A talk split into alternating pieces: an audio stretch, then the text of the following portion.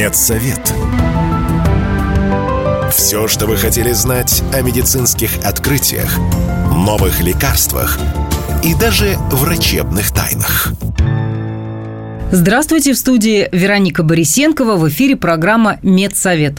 Будем говорить о медицинских открытиях, новых лекарствах, врачебных тайнах, узнаем последние новости из мира медицины, неизвестные факты об известных болезнях и, конечно, будем общаться с экспертами и врачами. Здоровые новости. В России не намерены вводить дополнительные меры безопасности из-за штамма коронавируса Арктур. Ранее руководитель Роспотребнадзора Анна Попова рассказала, что всплеск заболеваемости новой разновидностью ковида прогнозируется в стране к концу мая. По ее словам, Арктур более заразен, чем его предшественники, но при этом тяжелое течение заболевания не наблюдается. Люди испытывают симптомы ОРВИ. Тем временем черный перец подавляет активность коронавируса. В нем содержится вещество, которое способно блокировать действие частей ковида, отвечающих за размножение и проникновение в организм человека. К такому выводу пришли зарубежные ученые, смоделировав на компьютере взаимодействие молекулы этой пряности, пеперина и двух вирусных мишеней. Но гипотеза еще требует проверки. В России разработали тест-систему для выявления вируса кори. Это сделали специалисты Федерального медико-биологического агентства. Там рассказали, что при помощи реагентов можно обнаружить вирус кори еще до появления клинических симптомов. Для этого нужно будет взять мазок со слизистой носа и ротоглотки. Ранее в Роспотребнадзоре заявили, что эпидемиологическая ситуация с корью в России ожидаемо осложняется, но ограничительных системных мер вводить не требуется. Локальные очаги удается быстро купировать. Всемирная организация здравоохранения намерена создать комиссию для изучения проблемы одиночества. Она займется в том числе разработкой определения и индекса этого состояния. Это рассказал директор Департамента ВОЗ по социальным детерминантам здоровья Этьен Круг. По его словам, одиночество и социальная изоляция долгое время считались несерьезными проблемами, но сейчас очевидно, что с ними сталкиваются как пожилые, так и молодые, как в бедных, так и богатых странах. Представитель ВОЗ подчеркнул, что проблема одиночества есть в повестке таких государств, как Швеция, Британия, Япония и США, но большинство стран уделяют ей недостаточно внимания. 21 апреля в Стокгольме прошел форум, на котором представители ЕС и эксперты обсудили меры по борьбе с одиночеством и укрепление психического здоровья в еврозоне. Я только спросить. Общаемся с известными медиками, учеными и медэкспертами на правах рекламы. Сегодня у нас в гостях главный врач СМ-клиника на улице Академика Анохина в Москве Людмила Алексеевна Григоренко. Здравствуйте. Добрый день. Говорить мы будем о важности профилактических обследований, о диспансеризации, необходимых анализах, которые нужно сделать, чтобы проверить свое здоровье. Ну, речь о так называемом чекапе, такое модное слово. Как подойти к нему грамотно и не начать сдавать повально анализы на все подряд или, наоборот, не пропустить что что-то важное. Что вообще такое чекап? Чекап – это не только красивое слово, это потрясающие программы. Они очень информативные, сбалансированные и предоставляют нам огромную информацию о полном состоянии здоровья. Чекап – это различные программы, которые комбинирует сам врач. Это программы, которые можно составить индивидуально с пациентом после первичного приема. Сегодня значимость чекапов, она в профилактической медицине занимает практически 70%. Благодаря чекапам а, мы можем пройти не только стандартное клиническое обследование. Сюда добавляется и дополнительное обследование, которое отвечает нам на ряд важных терапевтических вопросов. Наша клиника предлагает более 8 программ чекапов для разных возрастных категорий. Наши пациенты знают эти программы, очень любят и ежегодно к нам возвращаются. Доверяют нам пациентов разных возрастных групп, начиная с самых маленьких от ноля и заканчивая уже взрослыми, бабушками, дедушками, которые с удовольствием приезжают в наши замечательные стационары. И также есть огромная возможность пройти чекапы не только в стационаре, но и в амбулаторных условиях, что очень ценно также для наших пациентов. А для взрослых какие возрастные разбивки? Наверное, рассмотрим с вами группу уже взрослых людей старше 17 лет и ограничим ее до 26 лет. Здесь мы рассматриваем молодых людей, которым очень важно оценить репродуктивную систему здоровья, закладку работы эндокринологических и нейроэндокринологических органов. Поэтому участие специалистов по данным системам, стандартные клинические лабораторные обследования и дополнительное обследование, которое мы проводим инструментальными методами, ультразвуковые, рентген, электрокардиограммы. Получая общую картину, мы судим, опять же, о состоянии здоровья, о группе здоровья, о возможности занятия физическими активными видами спорта. Мой следующий вопрос про чекап мужчин и женщин, он же тоже разный. Мужской и женский. Это, наверное, все-таки чуть старше. Рассмотрим с вами возрастную группу, начиная от 26 и до 39, до 40 лет. Безусловно, участие урологов и наших замечательных гинекологов. Кроме стандартных лабораторных обследований, мы включаем сюда ультразвуковые исследования, которые дают нам информацию о структурном изменении в случае необходимости органов репродуктивной системы. По результатам этого чекапа мы можем ответить на все вопросы. Если осложненный какой-то анамнез, состояние репродуктивной системы, рассчитывать молодой женщине на самостоятельные роды или все-таки необходимо уже прибегнуть к каким-то вспомогательным методам репродукции и далее уже по результатам чекапа, если сталкиваемся с такой проблемой, направляем в специализированные учреждения, которыми в том числе обладает холдинг СМ Клиника. То, что касается мужчин, в данной возрастной категории очень важно определить работу предстательной железы, определить работу мочевыводящей системы, дабы обеспечить ему благоприятную жизнь в дальнейшем и репродуктивную функцию в том числе. В лабораторных исследованиях в современных условиях появились очень интересные анализы, которые позволяют нам сократить количество лабораторных пробирок. То есть а, берем одно исследование, и оно дает комплексную оценку гормональную, включает туда также бактериальные различные осложнения, вирусные осложнения. То есть буквально один анализ может очень нам ответить удобно. на три важных вопроса. Этой разработкой мы обязаны нашим врачам-лаборантам, которые принимают активное участие в развитии холдингов. Как часто проходить чекап, от чего это зависит, какие рекомендации вы дадите? Опять же, возвращаясь к э, возрастным группам, у детей до 17 лет это должно проходить по приказу Министерства здравоохранения два раза в год. Старше 17 лет мы проходим такой чекап-диспансеризацию раз в год. А какие исследования входят в стандартный такой пакет чекапа? В первую очередь это, безусловно, клинические лабораторные исследования, которые нам позволяют определить состав лейкоцитарной формулы, ответить, насколько в организме соответствие белых и красных клеток крови. Безусловно, общий анализ мочи, который позволяет нам оценить фильтрацию почек, который позволяет нам оценить мочевыводящую функцию системы в целом. Нельзя исключать важность таких биохимических показателей, как общий холестерин, который влияет на закладку сердечно-сосудистой системы в целом в будущем. И такие ферменты, как АСТ,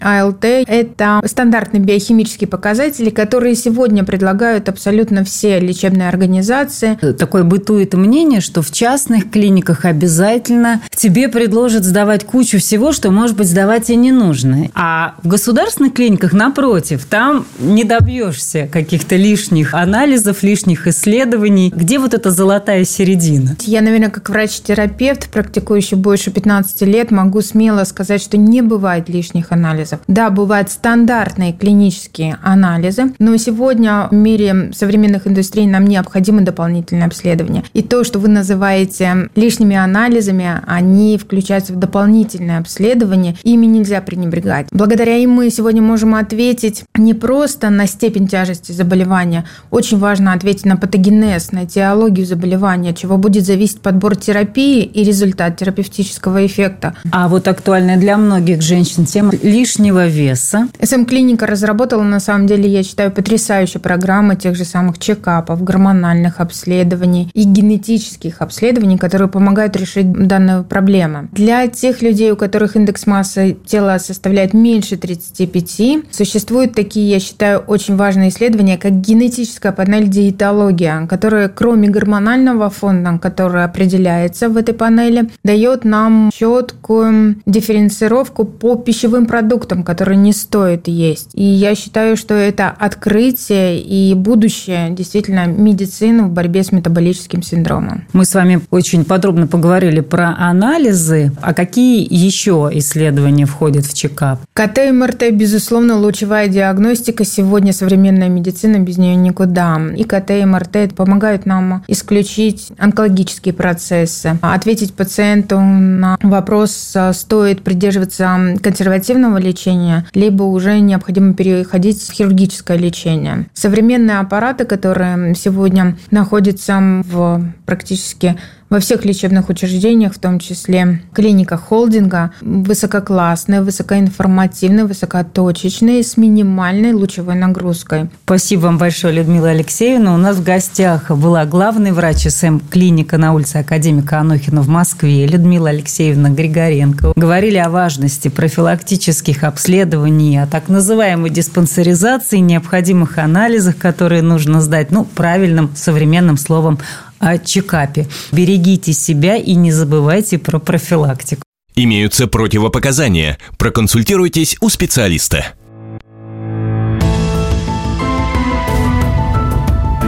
Медсовет. Все, что вы хотели знать о медицинских открытиях, новых лекарствах и даже врачебных тайнах. В эфире программы «Медсовет» в студии Вероника Борисенкова. Говорим о медицинских открытиях, новых лекарствах, врачебных тайнах и, в том числе, узнаем много интересного из истории медицины. Медицинские истории. Отправляемся в прошлые века, чтобы узнать, как появлялись болезни и лекарства – что сегодня доступно в любой деревенской больнице, в XIX веке выглядело магией. Это рентген. До его изобретения врачи зачастую вынуждены были заново ломать неправильно сросшиеся кости пациента в результате перелома. Ведь никто не видел, что происходит внутри. Ориентироваться можно было только на ощупь. История этого изобретения связана с немецким физиком Вильгельмом Конрадом Рентгеном. Именно он совершил свое самое значимое научное открытие – рентгеновское излучение. Причем получился это совершенно случайно. В ноябре 1895 года рентген проводил эксперименты с катодными лучами, используя электронный разряд в вакууме. Делал он это в темном кабинете и вдруг заметил, что находящийся поблизости экран с флуоресцентным веществом начал светиться, даже когда катодные лучи были заблокированы. Господин Рентген исследовал это явление и обнаружил, что источником этих лучей стал сам разряд в вакууме, а не катодные лучи. Рентген продолжил свои исследования и выявил множество свойств новых лучей, включая их способность проходить через множество материй, в том числе через человеческое тело. Конечно, увидеть человека насквозь на тот момент было шоком. Это открытие привело к развитию нового метода изображения в медицине, который получил название рентгеновской диагностики и в дальнейшем дал мощный толчок разным областям медицины, таким как пульмонология, травматология, онкология. Интересно, что первый рентгеновский снимок был сделан господином рентгеном на своей жене Берти – она добровольно подставилась под лучи, и на полученном кадре были видны ее рука со смещенными костями и свадебное кольцо. Этот снимок считается одним из первых рентгеновских изображений в истории. Уже совсем скоро после открытия рентгена рентгенология стала широко использоваться в медицине для диагностики различных заболеваний и состояний, таких как переломы костей, опухоли, инфекции и другие патологии.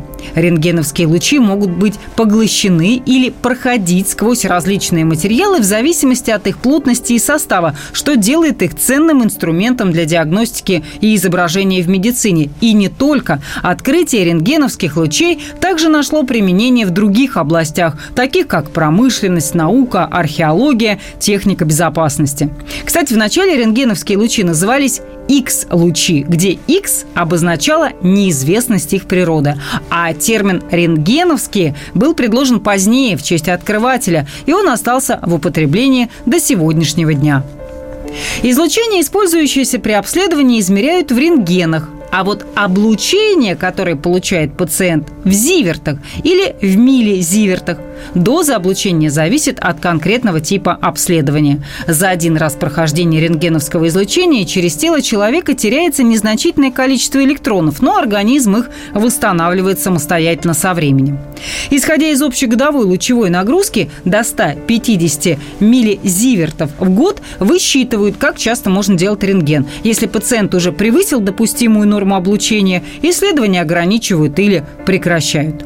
Медики считают, что для того, чтобы вывести незначительные дозы радиации после рентгенологического диагностирования, следует после него ввести в свой рацион йодосодержащую пищу, молоко и кисломолочные продукты, свежевыжатые соки, Например, из красного винограда и граната. Они имеют сильные антиоксидантные свойства. А еще мед, морскую капусту, блюда из свеклы. А еще продукты, богатые клетчаткой. Овсянку, грецкие орехи, миндаль, груши, чернослив.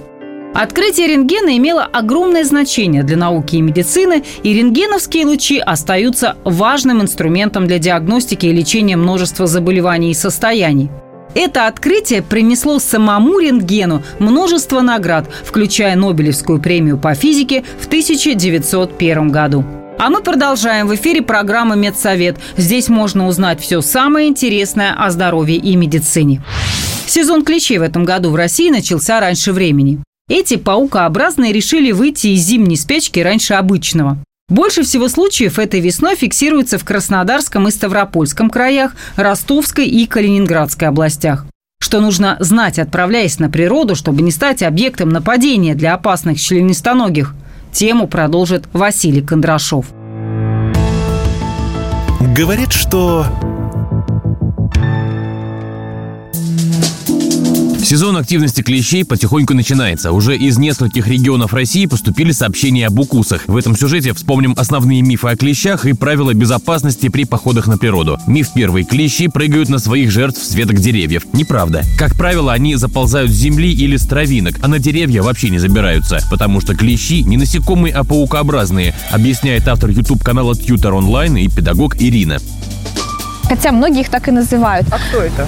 А кто это? А это паукообразные из типа щенистоногие. Если мы посчитаем количество конечностей, то клеща их будет 4 пары. А вот э, строение тела, оно отличается от типичных паукообразных организмов. И визуально мы можем увидеть э, головку и сплошное тело, которое очень сильно раздувается, когда клещ напивается крови. Брюшко, которое способно увеличиваться до 200 раз у сытого клеща. Хелицеры и педипальпы, то есть видоизмененные конечности, которые есть на голове, образуют либо сосущие, либо колющие-режущие жующий, либо грызущий ротовой аппарат. Миф второй. Если снег не растаял, то и клеща не подцепишь. Тоже неправда. Если солнце местность уже хорошо прогрело, но снег еще не растаял, клещи вполне могут быть активны. Эксперты рекомендуют перед походом в лес тщательно обрабатывать штаны репеллентом, а после похода осматривать себя. Одна из главных угроз, которую несут укусы клещей, это риск подхватить болезнь Лайма, он же боррелиоз, объясняет зрителям своего YouTube-канала невролог Алексей Борисов стадии инфицирования содержимое желудочно-кишечного тракта клеща после укуса может попасть в кровь, инфицируется организм человека, никаких проявлений еще нету. Инкубационный период занимает от 3 до 30 дней. После инкубационного периода выделяет стадию эритематозную, когда на месте укуса появляется кальцевидная эритема. Эритема – это покраснение кожи вокруг укуса клеща. Постепенно возбудитель распространяется дальше, эритема будет кальцевидной, то есть иногда данная стадия отсутствует и заболевание дебютирует сразу со стадии диссеминации. Это интоксикация, повышение может быть температуры, увеличение регионарных лимфоузлов, общая слабость, то есть такой общий интоксикационный синдром. Избавиться от инфекции можно, пропив курс антибиотиков. Если же диагноз не был поставлен вовремя и процесс оказался запущен, то болезнь Лайма может дать хроническую форму. Главный риск на суставах, который впоследствии может поразить воспаление, то есть артрит. Есть риск подхватить от клеща и кое-что серьезнее – смертельно опасный энцефалит. Если сумели извлечь кровососа, отведите его в лабораторию на исследование, чтобы выяснить, не инфицирован ли он. Василий Кондрашов, Радио КП.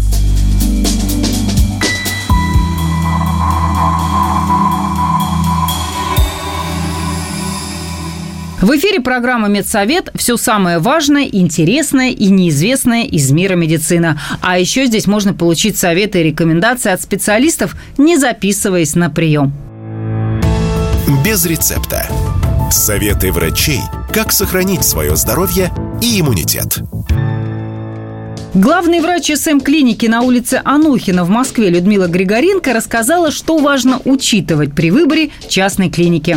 Это доступность комплексного обследования, комплексного взгляда на организм, диспансеризация чекап. Сегодня коммерческие клиники, которые разрабатывают программу, могут это с большой легкостью, с большой достоверностью предложить. Комплексный подход в диагностике. Техническое оснащение, доступность. Пациентам должно быть удобно проходить обследование, Пациент может прийти и утром в 7.30 перед работой, а также заглянуть после рабочего дня. Доступность заключается также в реактивах лабораторных исследований, которые позволяют нам не требовать от пациента приходить и сдавать анализы строго натощак. Ну и самое важное – это уровень сервиса. Уровень сервиса заключается в быстрой доступности, информативности и индивидуальном подходе.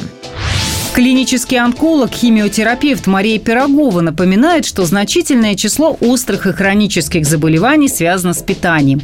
Поэтому очень важно соблюдать несколько важных правил. Все продукты храните в холодильнике и не употребляйте те, у которых истек срок годности. Не покупайте овощи и фрукты в больших количествах, а приобретайте ровно столько, сколько получится съесть в ближайшие дни. Сократите употребление копченой пищи, жареной на жире, консервированной консервированных, маринованных и соленых продуктов. Старайтесь ограничить приготовление пищи во фритюрницах и грилях. Известный кардиохирург Лео Бакерия дал необычные рекомендации для профилактики сердечно-сосудистых заболеваний. Помимо соблюдения режима, вовремя ложиться, вовремя вставать, правильно питаться, необходимо воспитывать свое самосознание в позитивном стиле. Утром, когда встаете, попробуйте создать себе настроение, говорит Бакерия. Благодаря этому вы поднимете его своим близким и коллегам, а они, в свою очередь, повысят настроение другим людям. Как считает специалист, здесь надо учиться не завидовать и не ругаться по пустяковым вопросам. А еще очень важно что-то создавать, созидать, приносить какую-то пользу, чтобы хоть кто-то был вам благодарен. С вами была Вероника Борисенкова и программа «Медсовет». Не болейте и будьте здоровы! Медсовет. Все, что вы хотели знать о медицинских открытиях, новых лекарствах и даже врачебных тайнах –